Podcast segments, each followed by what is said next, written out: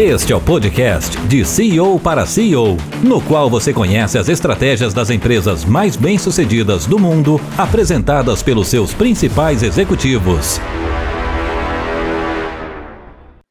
Olá, bem-vindos a mais um programa de CEO para CEO. Hoje eu vou falar com um cara que tem uma rede de joalherias, produto de mais alto valor impossível.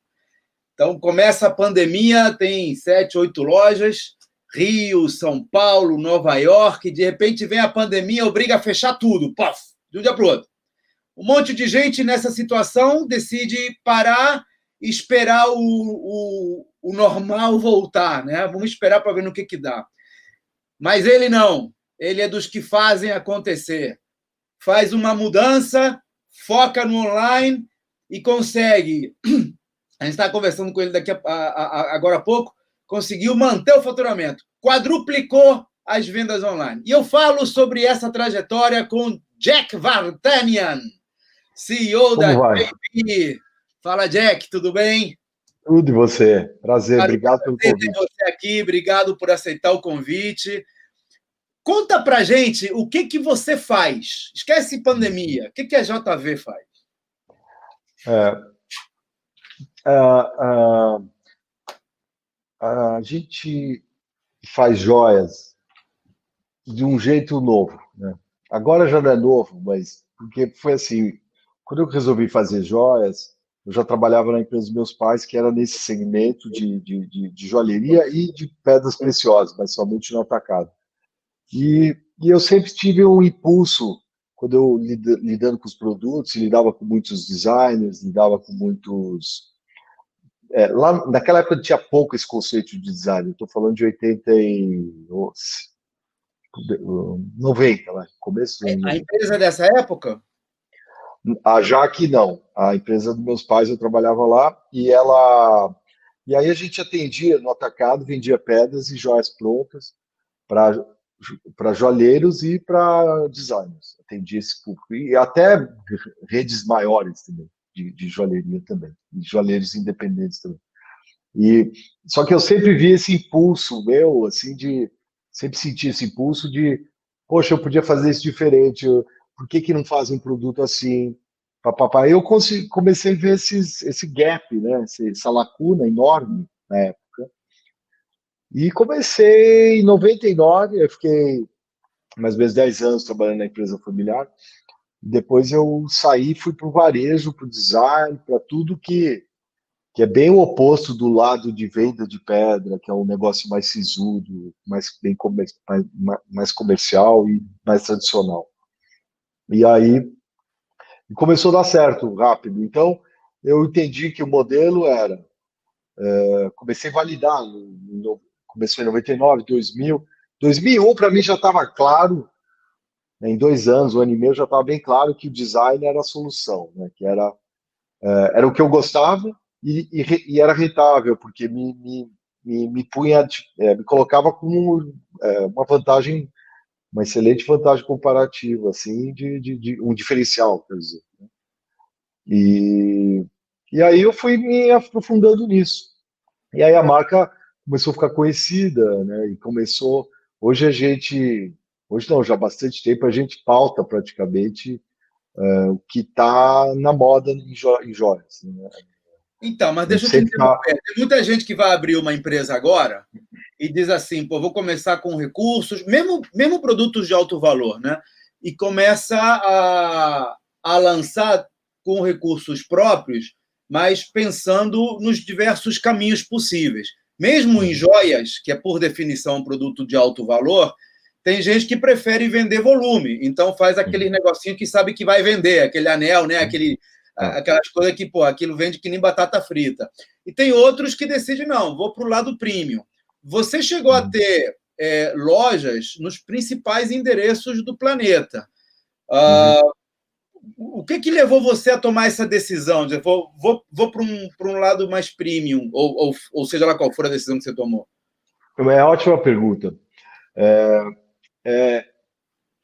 Primeiro que eu já vivenciei o premium, porque a empresa familiar dos meus pais era especializada em vender pedras preciosas, diamantes, né? Então, a gente já atendia esse mercado primo. Então, eu cresci naquilo desde pequeno, já via isso acontecendo. E aí, o que eu quis trazer foi no premium, que eu acabei não sendo muito claro na minha explicação, quando eu resolvi fazer design, foi design em cima do premium, né? Que não era muito comum. A joalheria mais clássica, de valor mais alto, as joalherias normalmente faziam joias sempre com aquele design mais clássico, que a gente fala assim, parece joia de princesa, né? Então seria esse estilo meu Van Cleef, essas marcas, né? Um pouco de Cartier, mas Cartier ainda se modernizava às vezes um pouco, né? Então eles meio que pautavam essa joalheria, né? Não a marca, isso é anterior a essas marcas, né? Essa joalheria clássica, né? Isso era como que era a joia. Então, era meio... vou dar um exemplo. Teve um brinco que eu fiz em 2000. Ele era assim, uma correntinha... Eram várias correntinhas de ouro soldadas e era uma joia muito rock and roll, assim, pra época. E foi um super sucesso. E aí teve uma ocasião até, que eu lembro muito bem, teve a associação de moda aqui, acho que chama a Best, eu não sei, se juntou para ir lá reivindicar alguma coisa com o Fernando Henrique Cardoso e levou a Gisele Bündchen com menos de 20 anos, eu acho, na época, devia ter 18, ou menos, levou e ela foi usando esse brinco, porque ele era bem moda, né? E aquele brinco foi um sucesso, não só porque ela usou, ela já era... Ela não tinha o peso de hoje, longe disso. Mas eu comecei a perceber no meu meio, nas pessoas que eu conhecia, eu fui vendendo praticamente de boca a boca, não tinha loja no começo. E aquilo fez poxa, tem algo aí diferente, né? E aí eu fiquei nesse premium, meio design, joia um pouco mais conceitual, uma joia que anda mais com a moda. A joalheria não andava com a moda. Eu acho que foi a grande sacada, foi fazer a joalheria andar com a moda. Se fosse resumir numa frase, acho que é isso. Por que você abriu uma loja em Nova York, Jack? Assim, São Paulo, você mora em São Paulo. Rio de Janeiro é a segunda cidade. Por que partir daqui para Nova York e não para, sei lá, Belo Horizonte, Fortaleza? É muito boa pergunta essa, porque foi bem... Você tem ideia, eu abri Nova York antes de ter loja no shopping do Atemi. Eu tinha uma loja nos Jardins, dentro de uma boutique chamada Daslu Store, e depois eu abri dentro da Daslu uma loja, e depois eu abri Nova York, e depois que eu abri uma loja no Shopping Guatemi. Por que foi assim? Em 2001, mais ou menos, eu tive em Nova York, como minha joia era essa joia moda, Nova York sempre foi esse hub, né, muito importante para a moda. Então, é uma cidade que eu sempre tentava ir uma vez, duas vezes ao ano, né? E logo assim, nas primeiras idas, tem uma loja conceito, no estilo da Colette, em Paris, chamada Language, que tinha acabado de abrir lá no Sorro, na Elizabeth Street, e eles amaram o meu produto. A dona, a Mo, se identificou super, ela é de Brasília, mas já morava há muito tempo em Nova York, Ana Abdul, ela chamava, e ela e o marido dela, o sócio, que era o Lipe Medeiros, falaram: nossa, a gente quer abrir um espaço seu aqui, a gente amou, a gente já vende umas joias aqui, mas eu queria pôr essa parede inteira só de produto seu. Nisso, deu certo, começaram a vender, e era uma loja muito transada, e é muito stylist, pessoas de moda, então minhas joias começaram a sair assim, em editoriais. Nisso, a Barneys, que era na época mais apogeu da Barneys, que quem não sabe era a loja de departamento mais cool de Nova York, ficava ali ficava porque eles bankrupt, né? Na 61 com a Madison, e aí eu fiquei lá 13 anos com eles. E começou a vender, comecei a vender. Uma coisa dá prestígio à marca, né, Jack? Quer dizer, você falar tem loja em Nova York. Eu lembro que eu falando com a Cici, por exemplo, acabou que ela fez algo parecido em Paris, loja em Paris, né? Os caras devem ser Isso traz, na verdade, mesmo tendo uma lojinha pequenininha no interior de Nova York, você aqui no Rio, no Brasil, dizer que tem uma loja em Nova York dá um prestígio grande para a marca, ou não? Acabou que a coisa foi expandida, a gente ficou daquela lojinha lá na Language, fomos para Barneys, a Barneys começou a vender a gente bem também em Los Angeles, eles têm uma loja muito boa, tinha uma loja muito boa lá, perto da Rodeo Drive lá, e aí depois, em 2008, eu abri uma loja minha na Madison, e continuei vendendo nesses outros pontos. A gente chegou a vender em 12, 13 pontos nos Estados Unidos, né? Aí, concomitantemente, em Paris, na Colette, a gente chegou a vender por uns 2 anos, na Browns, em Londres, quer dizer, eu via, como meu produto era de design, e mais de vanguarda, eu via que o público internacional entendia muito bem, às vezes até melhor do que o público brasileiro. Por isso, dessa coisa internacional sempre presente com a marca. Eu acredito que até hoje isso me influencia no meu trabalho, no sucesso que a gente tem aqui, não no fato de você falar, eu vendo do exterior, mas no fato de você estar vendo que, sabe, teus concorrentes serem os caras do mundo todo, entendeu? Você acostuma a ser concorrente deles, não os concorrentes brasileiros, né? Então, vamos lá. Aí você tá com esse negócio indo de vento em popa. Quando eu te conheci, você estava no auge, assim, sabe? Você estava super entusiasmado com os resultados. E aí vem um bichinho invisível e manda a gente fechar tudo que é loja, praticamente no mundo inteiro, em dias. A gente pode contar esse negócio em dias, né? Empresas como a minha, que são empresas de serviço, eu tinha... 260 pessoas no escritório, nós fizemos e trabalho com tecnologia, então já estou acostumado com isso, e mesmo para nós foi uma operação de guerra, em uma semana eu mandei todo mundo home office. Eu tenho hoje a Nasajon Sistemas funcionando, 260 funcionários, todo mundo em casa. Vamos abrir agora em agosto para meia dúzia que querem um co-work para trabalhar. Mas no mundo de tijolo e cimento, e certamente no mundo das joias, isso não é uma coisa factível. Quer dizer, até dá para você produzir, sei lá, pode mandar algumas máquinas e tal. Se bem que eu visitei uma joalheria uma vez, vocês têm até negócio para pegar ouro, né, essas coisas. Mas as lojas não funcionam nos shoppings e tudo mais. Então, eu conheço colegas teus, concorrentes teus, que falaram assim, tá bom, vou fechar, shopping mandou fechar, vou fechar, vou esperar o normal voltar de novo, né? Está esperando até agora. Alguns têm fôlego e vão aguentar mais 6 meses, mais 4 meses, agora a coisa está voltando um pouquinho. Outros não tiveram fôlego e fecharam. E você, El Grande Jack, não esperou, né?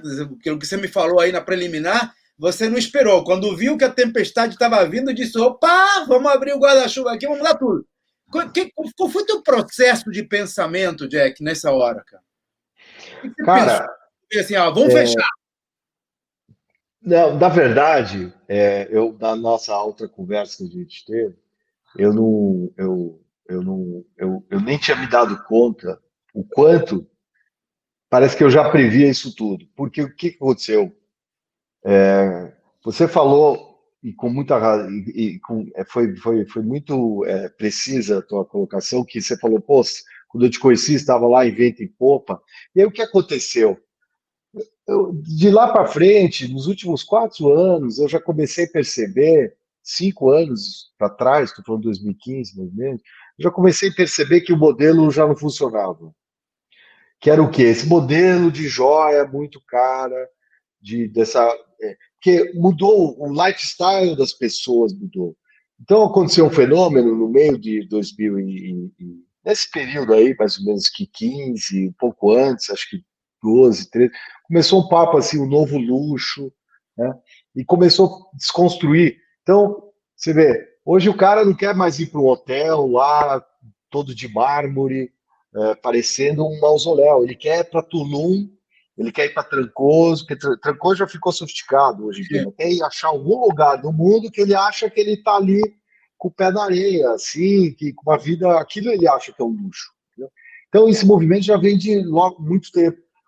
E, ao mesmo tempo, o mundo digital é uma coisa que eu sempre gostei. Então, por exemplo, a gente já trabalhava com VM, sempre eu trabalhei com VM há muitos anos, né? Para quem sabe, né, do mundo digital o que é. Então, minha equipe sempre teve esse o Excel dele, o computador dele portátil lá, entendeu? Então, e aí o que aconteceu? O online sempre me agradou. A gente começou a vender online em 2010. No Brasil, acho que uns 13, começamos uma loja online nos Estados Unidos também, própria, né? E, então, o que aconteceu? Quando começou a pandemia, eu já tinha dado aviso, porque eu já não acreditava no modelo, eu já tinha dado aviso para o proprietário do nosso escritório lá na Faria Lima, que eram 500 metros quadrados, um pouco exagerado até para a nossa necessidade, que não queria mais. Eu já vinha conversando com o cara em Nova York que não vinha mais, que não estava muito legal, o varejo estava em crise, as lojas estavam fechando, né? E, ao mesmo tempo, eu já estava bem entusiasmado, eu já tinha criado uma área digital, né? Até o nosso amigo Fernando Camargo, que a gente montou um conselho, né, por um tempo lá na empresa, e ele participou, a gente já falava dessa digitalização, ele já falava antes do que eu. Ele percebeu que eu já gostava, né, porque ele viu que já tinha muita infra na empresa. Ele falava, pô, precisa digitalizar, precisa isso, precisa aquilo. Então, quando veio, aí falou, puta, agora é a hora. Então, já fecha Nova York, já fecha Rio, já fecha o escritório, já estava... A gente já tinha avisado, né, que não tinha mais interesse, a gente avisou com 3 meses de antecedência. Então, quando aconteceu, né, parece que a empresa já estava no trilho certo. E aí, foi impressionante a confirmação disso, né, foi muito rápido, né. De repente, a gente começou a ver, assim, no primeiro mês, já 100% de aumento no faturamento online, logo no primeiro mês. Acho que foi... março não conta, que foi aquele mês conturbado, não sabemos o que vai acontecer e coisa e tal. Mas abril a gente já fechou com 100% de crescimento, year to year, né, no online. E aí, foi só... Putz, a estratégia já estava correta, a gente foi se jogou de cabeça, né, nela. Bem legal. Inclusive adequando produtos, né, a gente vai lançar uma coleção, lançou uma coleção recentemente, que era uma coleção um pouco poética, que era sobre flores coloridas, era um negócio alegre, né?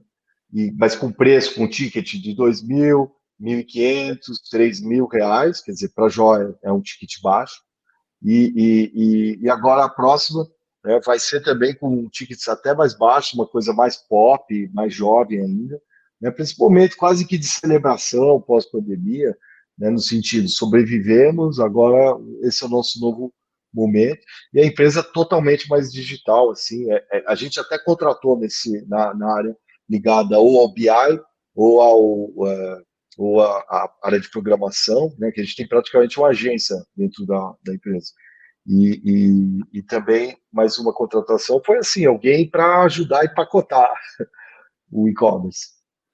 Ô Jack, no meu programa Empresa Vendável, eu sempre faço uma analogia entre o cara que tem um táxi e o cara que tem uma frota de carros que ele bota motoristas para alugar. Então, o cara que tem um táxi tem um negócio, eu chamo de empresa-emprego. Ele compra um negócio, o cara que compra uma franquia e fica ali na frente do balcão dirigindo a franquia dele. Contra o outro que tem as lojas para outros trabalharem, porque essa que pode crescer. O cara só consegue dirigir um carro de cada vez. Mas o sujeito que tem a frota, ele pode ter 7 carros, 8 carros, 50 carros. Então, a empresa vendável é uma empresa que pode ser escalada, que pode crescer. E um dos pilares da empresa vendável é o pilar, deixa eu botar aqui, da autonomia, que é o segundo pilar, é o A dos pilares do valor. Essa autonomia a gente consegue quando faz administração à distância, como você mesmo disse. Que se você precisar ser o joalheiro que faz a joia e o cara que vai vender a joia, ou você é o cara que roda pelas lojas para ver se a boiada está andando de acordo com o olho do dono, esse negócio não vai funcionar nunca, você não consegue escalar empresa alguma. Me conta um pouco como é que... Porque isso começou antes da pandemia. Eu lembro que você já tinha essa gestão à distância, digamos assim, antes de você ir online. O online a gente vai explorar agora, porque você me falou coisas interessantíssimas na preliminar que eu quero explorar, né? Como é que você foi? Pô, em 4 meses você quadruplicou a venda aí, online. Isso aí é um negócio importante para quem está em casa e precisa se ajustar. Mas antes disso, eu quero entender o que passou na tua cabeça. Qual é a diferença entre o que você tinha na cabeça de dizer, não, eu tenho que administrar a distância? Uma coisa eu dar uma passeada na loja, ver como é que as coisas estão. Outra coisa, eu tenho um processo onde eu tenho, não sei se você usa câmeras ou sistemas informatizados, ou, enfim, como é que você faz para administrar a distância, o que eram 7 lojas, agora vai tudo para online. Você matou a charada. O fato de eu ter uma segunda casa e uma segunda base do negócio em Nova York, porque eu não tinha assim uma loja com um funcionário, 2 só, eu tinha uma equipe mesmo, uma assistente de marketing, eu tinha uma administrativa, assim, como se fosse uma diretora local, então eu chegou a ter 10 funcionários lá, e eu sempre mantive um apartamento lá, porque virou uma segunda casa para mim,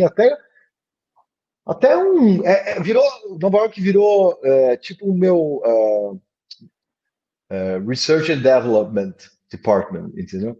Então eu já estava acostumado com essa fazer as coisas à distância, né? Então assim, desenhar à distância, fotografar, mandava, me tinha uma inspiração. Então a área de desenvolvimento de produto, por exemplo, já estava acostumado a trabalhar assim comigo e as outras áreas também, até um pouco mais fácil as outras áreas, porque a gente trabalhou com o Vicente Falcone em 2010, se não me engano, e foi muito legal, porque a gente conseguiu colocar uma rotina de PDCA, né, com KPIs, e então já tinha KPIs que se conseguia fazer uma gestão à distância, então e já tinha esse ambiente também digital, né, que a equipe trabalha com a sua máquina virtual. Então, a gente trabalha com máquina virtual há mais ou menos 15 anos, eu acho, 14, por aí. Já usamos um negócio, você deve lembrar desse negócio. Servidor... Bem, uma hora vai vir. É uma Citrix. Você lembra do Citrix? Usamos Citrix muitos anos, entendeu? Então, não sei, eu gostava dessa coisa digital, meu. Eu gostava de fazer programação em Basic, Apple 1, Apple 2, né, todas essas coisas. Então, já vinha um pouco no meu DNA, assim. O primeiro site eu que fiz da loja, em 2000, não online, né, não a venda online, não a loja online, um site comum mesmo. Em 2000, eu que mesmo que fiz. Então, eu gostava dessa coisa digital. Isso eu acho que foi um grande diferencial. Jack, vamos falar da pandemia. Vem o coronavírus, fecham as lojas, você imediatamente age no sentido de pedir corte dos contratos, vamos fechar Rio, vamos fechar Nova York. Nova York você manteve no esquema petit comité lá, né? Eu estou só com a principal gestora, que fazia marketing, ela, e hoje só estamos com ela. E tem alguma pessoa que on demand trabalha com a gente. Mas isso é positivo para a marca, acho que ter uma loja em Nova York é sempre bom. E aí você começa a implementar o online. Você já tinha uma loja virtual, que já respondia por um valorzinho lá do faturamento, mas de repente agora você diz, cara, aqui está a minha solução. E você me comenta, vou fazer a pergunta, com esse resultado que você está tendo no online, você pensa em voltar ou você vai reestruturar a empresa para focar no online e mudar o esquema de venda depois? Voltar para o modelo anterior, você diz? Abrir loja, né?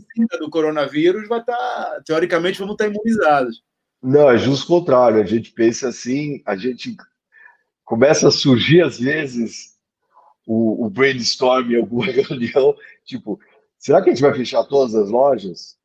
Entendeu?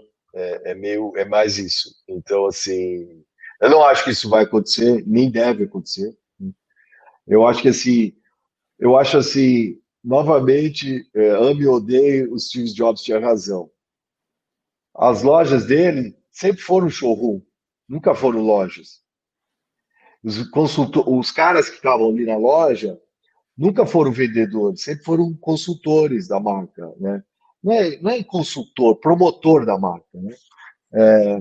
Então, assim, eu acho que a loja vai ser isso, né? Vai ser o que a loja da Apple é há mais de 10 anos.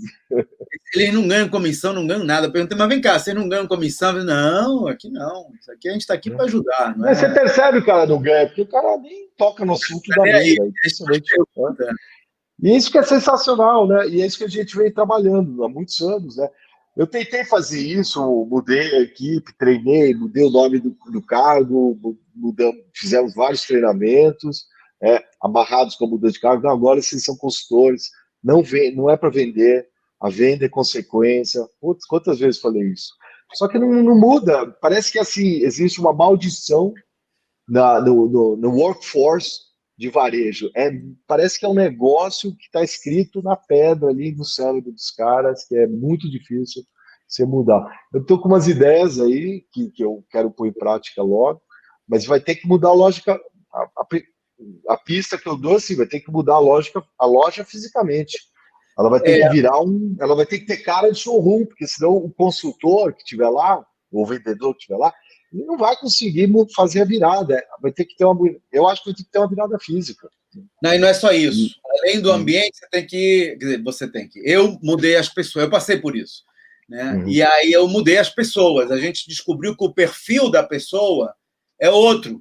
Então não adianta você pegar uma pessoa que tem uma essência e dizer, não, agora você não vai ser mais pera, você vai virar maçã. Cara, não vira maçã, entendeu? Por mais que seja parecido, não vai virar. Vai cortar ele, ficar gordinho assim embaixo, mas não muda. Aí nós chegamos à conclusão, Jack, que até o lugar onde o cara mora, a gente analisa. Porque a gente já percebeu, antigamente a gente queria, por exemplo, pessoas que tinham formação em determinadas universidades, que era universidade de elite, que era sempre via melhor preparado. Mas nós chegamos à conclusão que esse cara, ele também vem com expectativas, ele vem com vícios, ele vem com um monte de coisa que a gente não queria para essa posição que a gente estava contratando.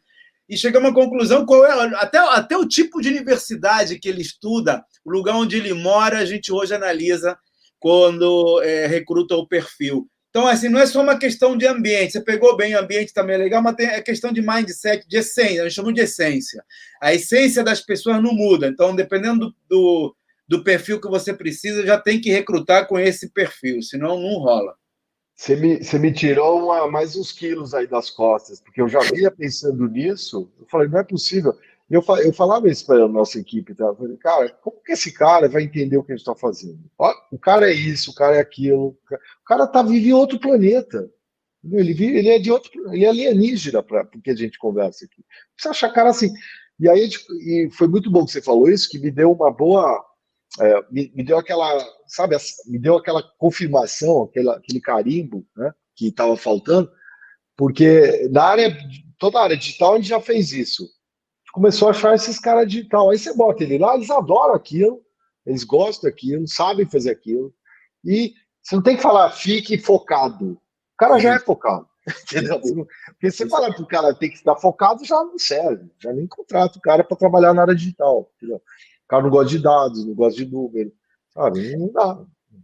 E você meio que já tem essa sacada, porque o outro dia você estava comentando comigo que até o formato das joias mudou, né? Agora que você está vendendo online, não é o mesmo produto que vende na loja. Agora tem que ser um produto que exija menos teste, né? menos manuseio. Mesmo que você vá ter a loja flagship lá, a tua vitrine grandona, a venda online ela exige um tipo de produto diferente, né? Você já está ajustando o portfólio, né? Ele tem que ser um produto, primeiro que ele tem que ser um produto de ticket mais baixo, e no nosso caso, o ticket mais baixo é um produto que não seja de ouro, muitas vezes, existem de ouro também, mas é um design mais esportivo, mais dia a dia, né? Um ticket mais perto de entre 1.000 e 6.000, 7.000, né?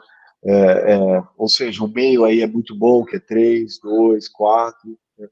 Então ele tem que ser nessa faixa de preço, mas não é só faixa de, não é só valor, né? Não é só o price tag, é também um lifestyle mais divertido, né? Isso também é importante, né? O cara não é aquela joia eterno investimento, por mais que esse produto dure tanto quanto um produto de 10 mil, de 20 mil, 50 mil, ele, não é porque ele é de prata ou ele é mais barato que ele vai mudar a qualidade dele ou a durabilidade. A qualidade é exatamente a mesma. O empenho que a gente põe, às vezes, é até maior nesses produtos, porque é um produto que tem que ter um padrão de qualidade, né? E aí entra o motivo da gente ter uma fábrica, né?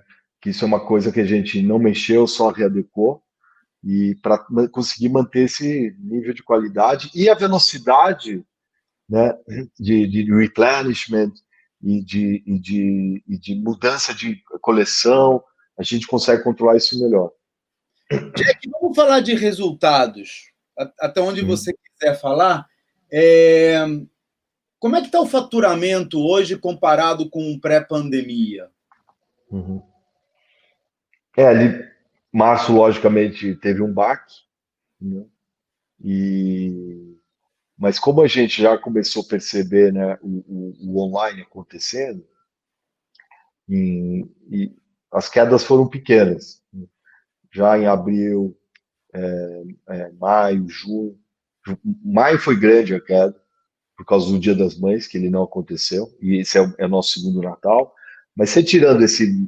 seria o dezembro do primeiro semestre, né? Seria maio para os joalheiros. Então, você tirando isso, a queda estava, vamos dizer, em 20%, né? 15%. Já esse mês, até hoje, o year-to-year está igual. Eu acredito que a gente deve fechar o mês com uma pequena queda, mas deve ser, se a queda acontecer, deve ser aproximadamente 5% esse mês. Quer dizer que você está vendendo hoje o mesmo que estava vendendo... no ano passado. Podemos falar assim. A diferença é irrisória. Muito legal. E olha... até ontem você estava 3 mil reais na frente. Gerando, agora você tem online gerando. Como é? Desculpa, repete. Mudou o mix, né? Quer dizer, no ano passado, para você gerar o mesmo faturamento, você tinha 7 lojas com aluguéis altíssimos e não sei quantos funcionários. Agora você está com 1/3 das lojas focado no online. O teu custo diminuiu, não é isso? Exato. A rentabilidade ficou muito melhor, né? Ficou muito melhor. Porque a gente já vinha se questionando, né? A minha rentabilidade já não vinha bem, porque já existia essa crise do varejo que pegou muita... Né? Assim, essa amazonização... essa amazonização da economia, né, do online, né? Então, lá sim, a gente sabe que o impacto nos Estados Unidos que a Amazon tem, né? Fechou, você vê, tudo, por exemplo, só pegando Nova York, né, você tinha aquela loja, que era uma mega loja de H&R, eu acho, né, fechou... Foi todas as... Tinha muita rede de papelaria legal, GNR. Não, isso é muito sano, né? Muitos negócios. Você foi vendo e você fala, lógico, isso aqui hoje você compra na Amazon, isso você compra na Amazon, entendeu? Então, quer dizer, já vinha essa crise, né? Então, a conta da rentabilidade já estava muito ruim, né?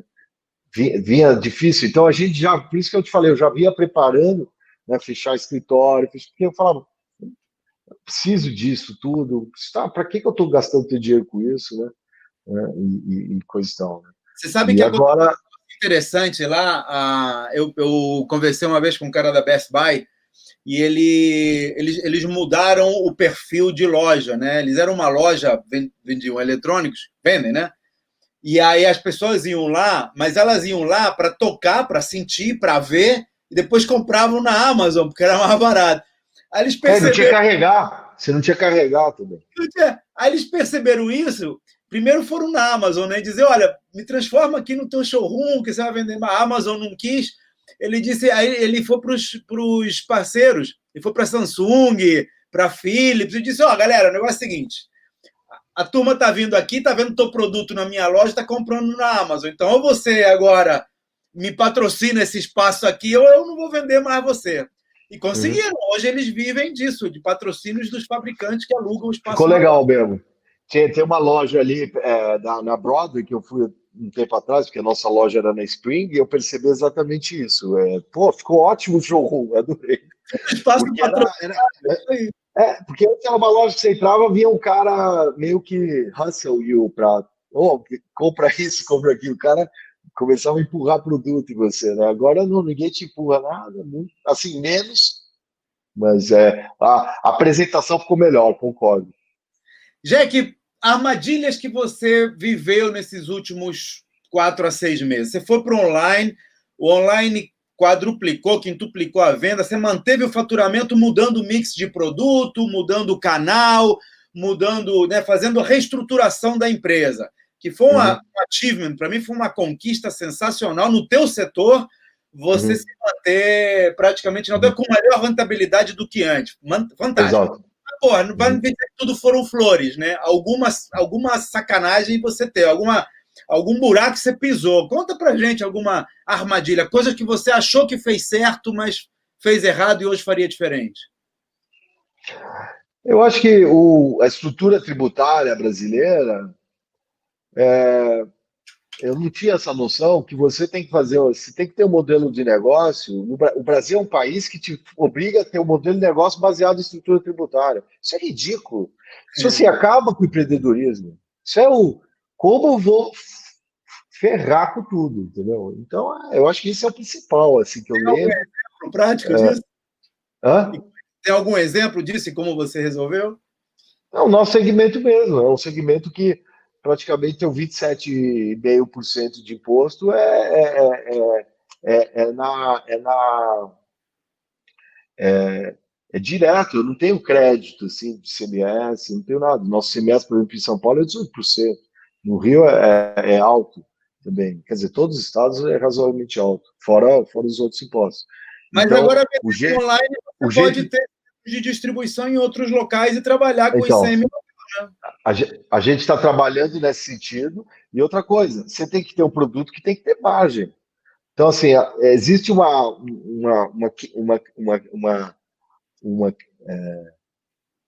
crendice, né? Eu acho que é crendice a palavra, que acha que joia tem muita margem. Pelo contrário, joia tem pouca margem, porque o custo do ouro, o custo do diamante, o custo da mão de obra são altíssimos. Então, se você for pegar e botar uma margem igual de roupa, não vende. Então, você tem que ter um produto que a margem é mais parecida com roupa, porque senão, né, é inviável, né? É uma tributação muito pesada, né? Então, acho que esse foi o principal, do que eu lembro, foi o principal. Isso, no final, atrapalhou tudo, porque a minha não expansão internacional tem um pouco a ver com isso, porque o Brasil me tomou tanta energia, né, para tentar fazer um modelo funcionar e no final não funcionou. O que aconteceu? Eu comecei a ver que não funcionava, comecei a fazer esses produtos que têm uma margem mais próxima de acessórios e não de joias, né? E já vinha certo e foi bom porque isso, quando começou a pandemia, aí foi a certeza final, né? Foi aquela hora lá que o herói, no final, só põe aquela adaga assim, no meio assim, né, do coração do moribundo, né? Porque o cara já estava morto, né? Então, foi bom. E aí, hoje, além de a gente olhar tudo isso, a gente está olhando também isso tudo que você falou.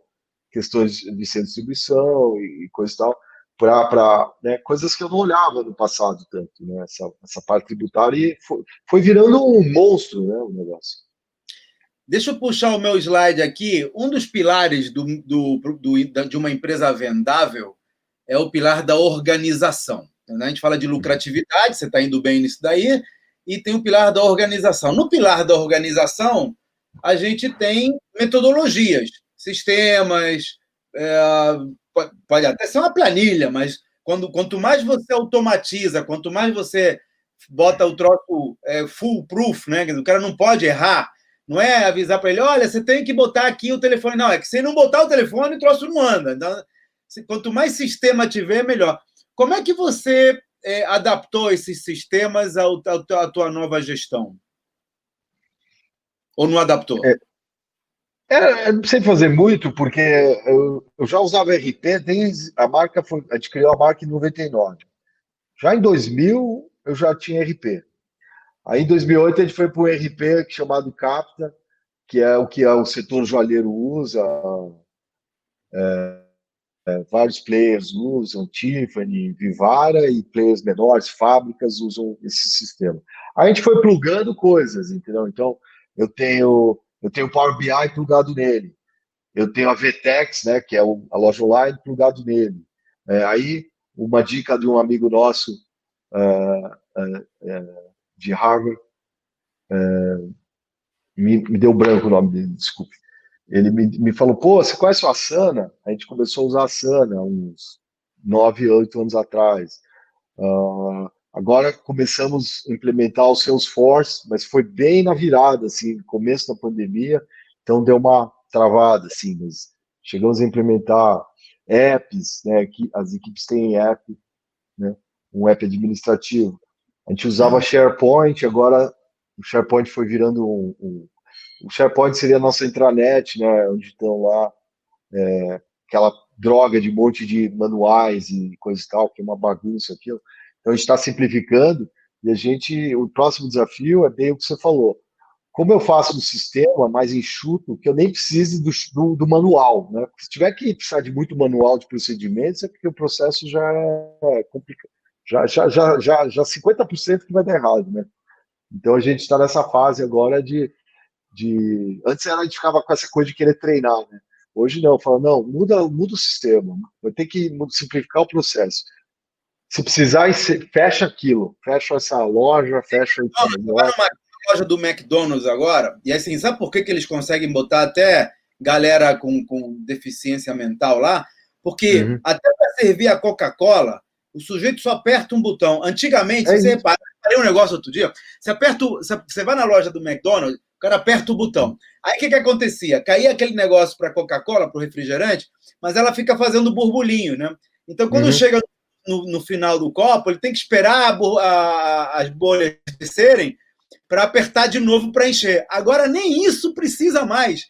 Ele aperta o botão, aí faz... Tsh, aí enche um pouquinho, aí espera, e daqui a pouco tsh, mais um pouquinho até fechar.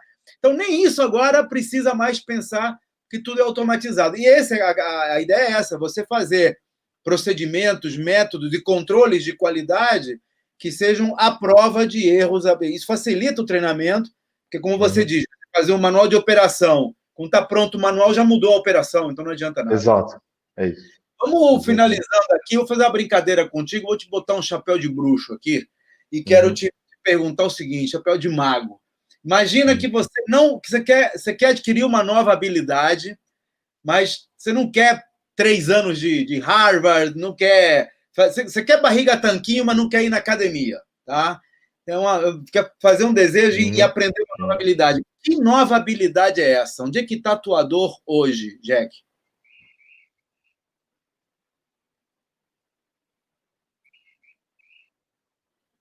O que você gostaria de saber de um dia para o outro?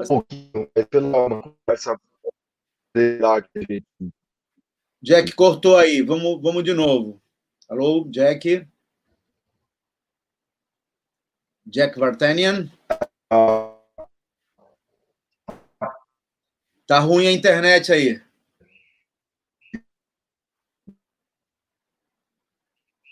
Jack. 1, 2, 3. Oi. Oi. Voltou. Beleza. Voltou, será? Voltou. Vamos torcer. Então, estamos com um chapéu de bruxo aqui. Que habilidade você gostaria de acordar amanhã já sabendo? Algo...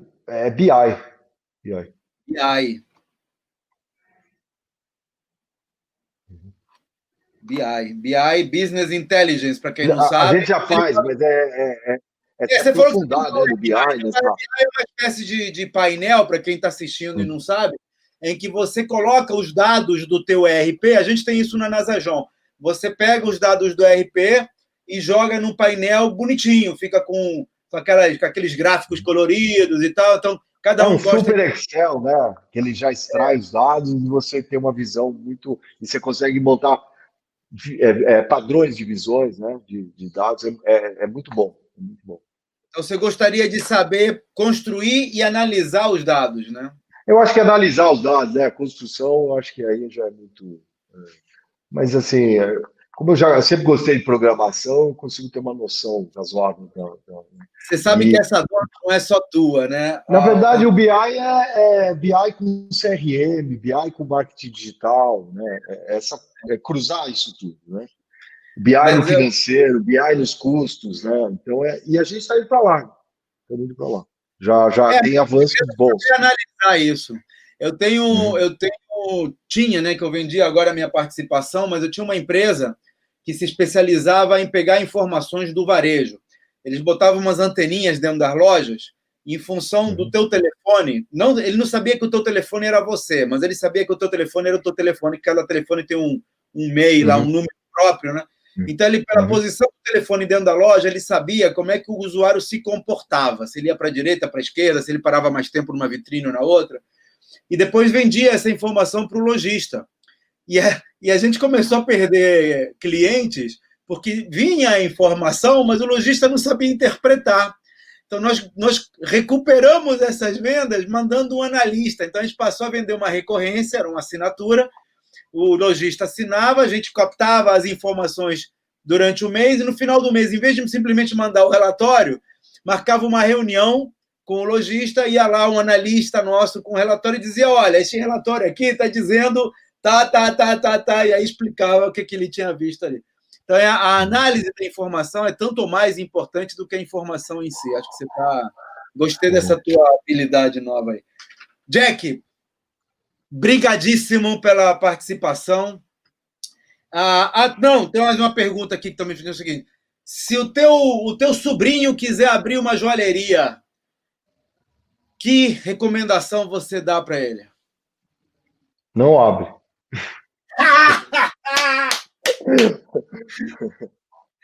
Não abre, ótimo. Vamos aí ele vai falar, mas tio, isso... Quer abrir, abre. Mas eu não abriria. E se abrir?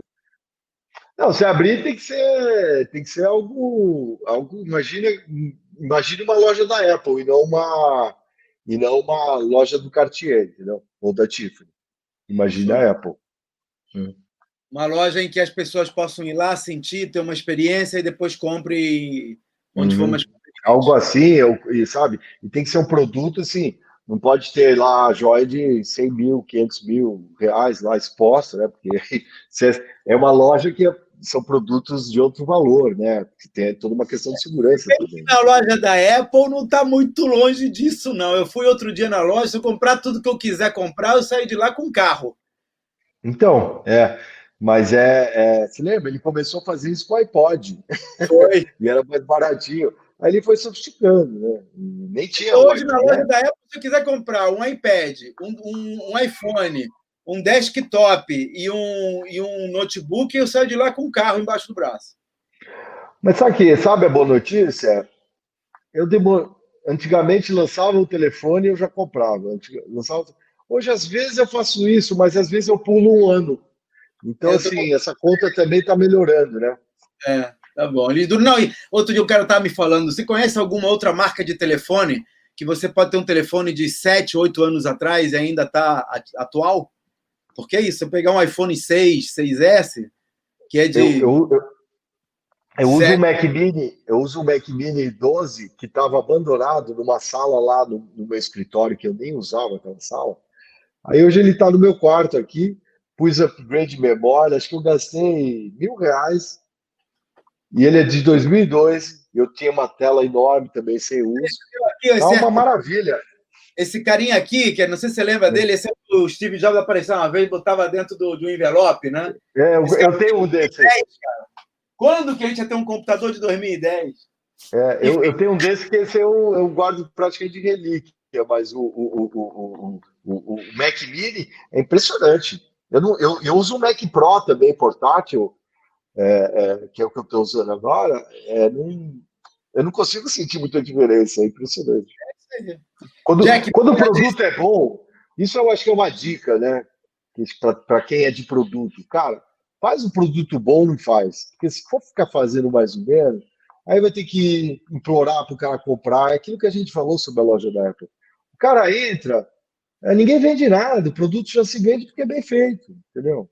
Se tiver o produto, tem que ter manual, qual produto. E a gente pensa muito nisso também, né? Sabe? Se o sistema é bom, fecha direito, né? Tem que ser uma experiência legal para o cara. Não pode ser aquele negócio difícil de usar.